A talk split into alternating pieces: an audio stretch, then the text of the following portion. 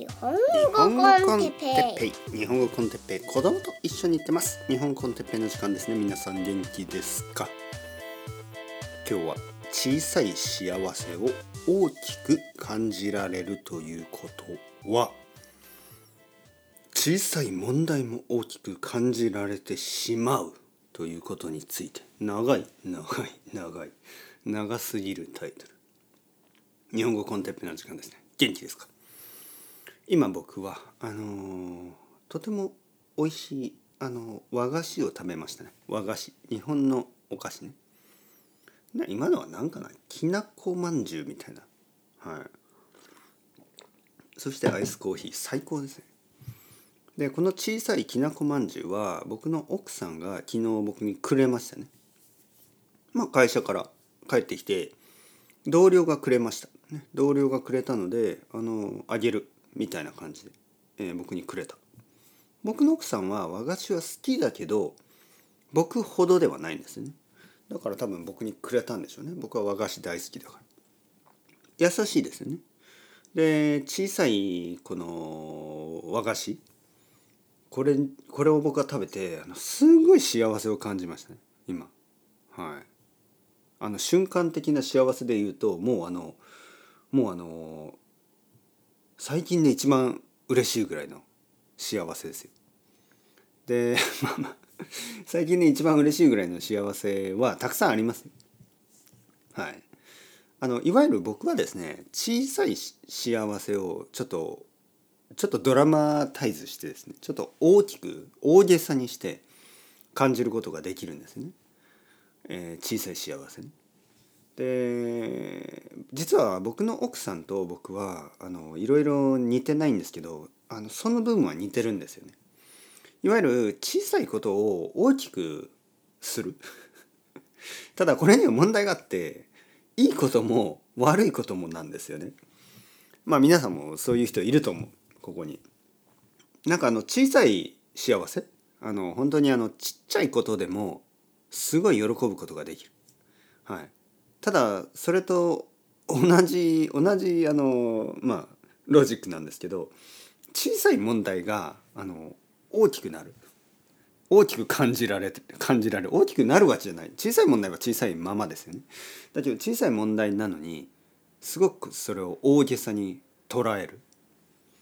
はい。例えば僕昨日ね、ちょっとあの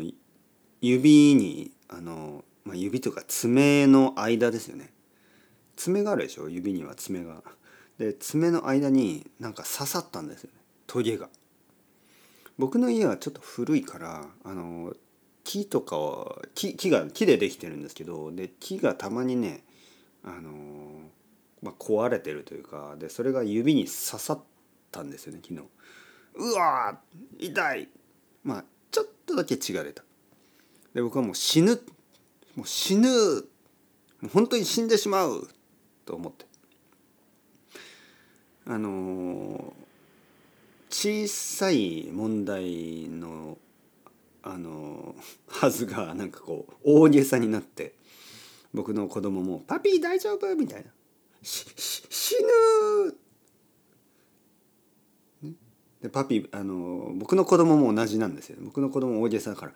あーパピーが死んじゃうとか言って、はい、ふたりでふたりであの言う、まあ途中からはもちろん笑うんですよ。あの笑いながらですよ。もう本当に痛みもあのそうでもないですからね、はっきり言って。でもちょっと大げさにして遊ぶっていうことをあのいつもしてるんで、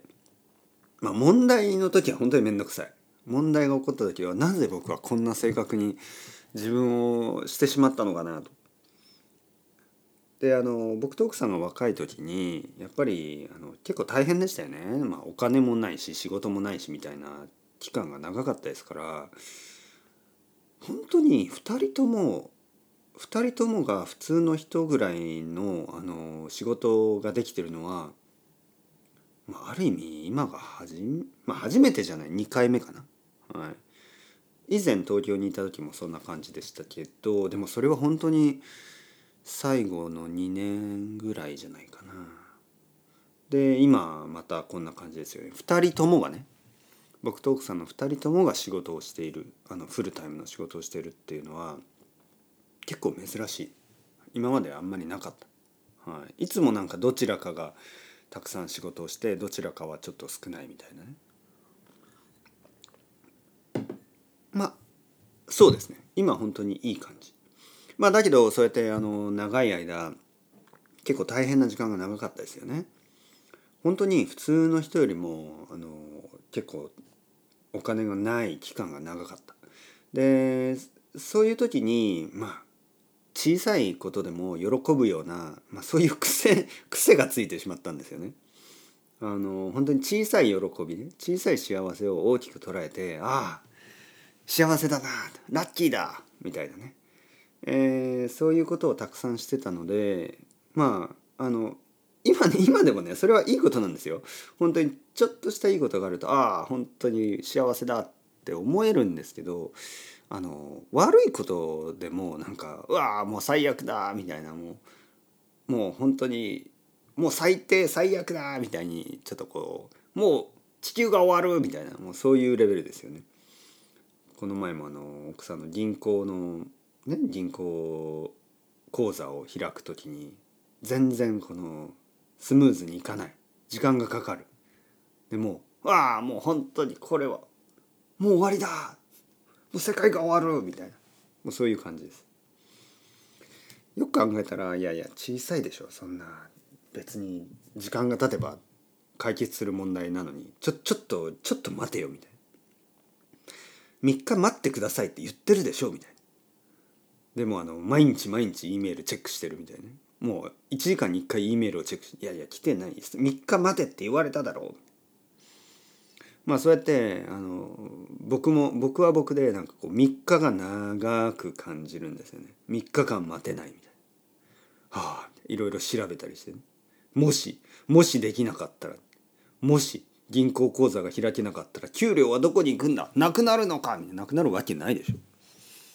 多分にかげつまとめてくれるとか、あとは他の例えば僕の銀行口座に振り込んでくれるとか、なんかいろいろな方法があるはずですよね。チェックとかもあるしね。にもかかわらずすぐ慌ててね、慌てて、うわあもう世界が終わるみたいな、小さいことなのにね。病気とかもあの本当にちょっと風邪ひいただけで死ぬみたいな、もうそういう感じね。これ同じなんですよね。面白いことにこのロジックは、小さいことを小さい幸せを大きい幸せに感じることとね、小さい不幸せを大きい不幸せに感じることは、まあ同じ方式、方程式みたいな、ね、ものでしょ。結局両方大げさに捉えるんですよね。これはね疲れる疲れます疲れる。であのこういうタイプの人っているでしょ。でこういうタイプの人があの仕事をそういうそういう性格だからこそ仕事ができていることがあります、ね。で気がついたんですけど、それはどういう人たちかというと、いわゆる小説家とかエッセイストとかスタンダップコメディアンみたいな人たちですよね。日常に起こった小さいことを大きく言うでしょ。あのこの前電車に遅れたんですけどみたいな話から、なんかもう本当に地球が終わるみたいな、それぐらいの大げさに話しますよね。面白おかしく、えー、もしくは小説家やエッセイストの中にはもう本当に小さい不幸な話をすごい不幸な話に、あのー、聞かせたりとかね、見せたりするわけですよ。まああのー、小さい悪いことを大きく大きく大きく言うことによって、まあいなんかそれがまた面白さにつながる時もありますからね。多分目的があって大げさにしてるんでしょうけど、とにかく小さいことを大きく、あのー、話すっていうのはある意味性格だし、ある意味才能でしょうね。だから本当はですよ、本当はまあ僕もね、日本語コンテッペとか言ってあのポッドキャストを撮って、はいはい今日もいつものようにまああのーリラックスしてます、さっきあの和菓子食べました、終わりみたいなね、以上終了みたいな、まあ そ, それだけのことなんですけど、そんなことをあの大きく長く話せるでしょ。えー、だからまあポッドキャストのためには悪くないかなまあ そ, そういう話そういう話です。皆さんどうですか？疲れるけどね、本当に毎日毎日なんでこんな毎日こんなドラマがあるのね。そもそも後で冷静に考えれば何のドラマもないんですけど、その時はね、なんかもうジェットコースターに乗ってるようなね、本当にちょっとちっちゃいあの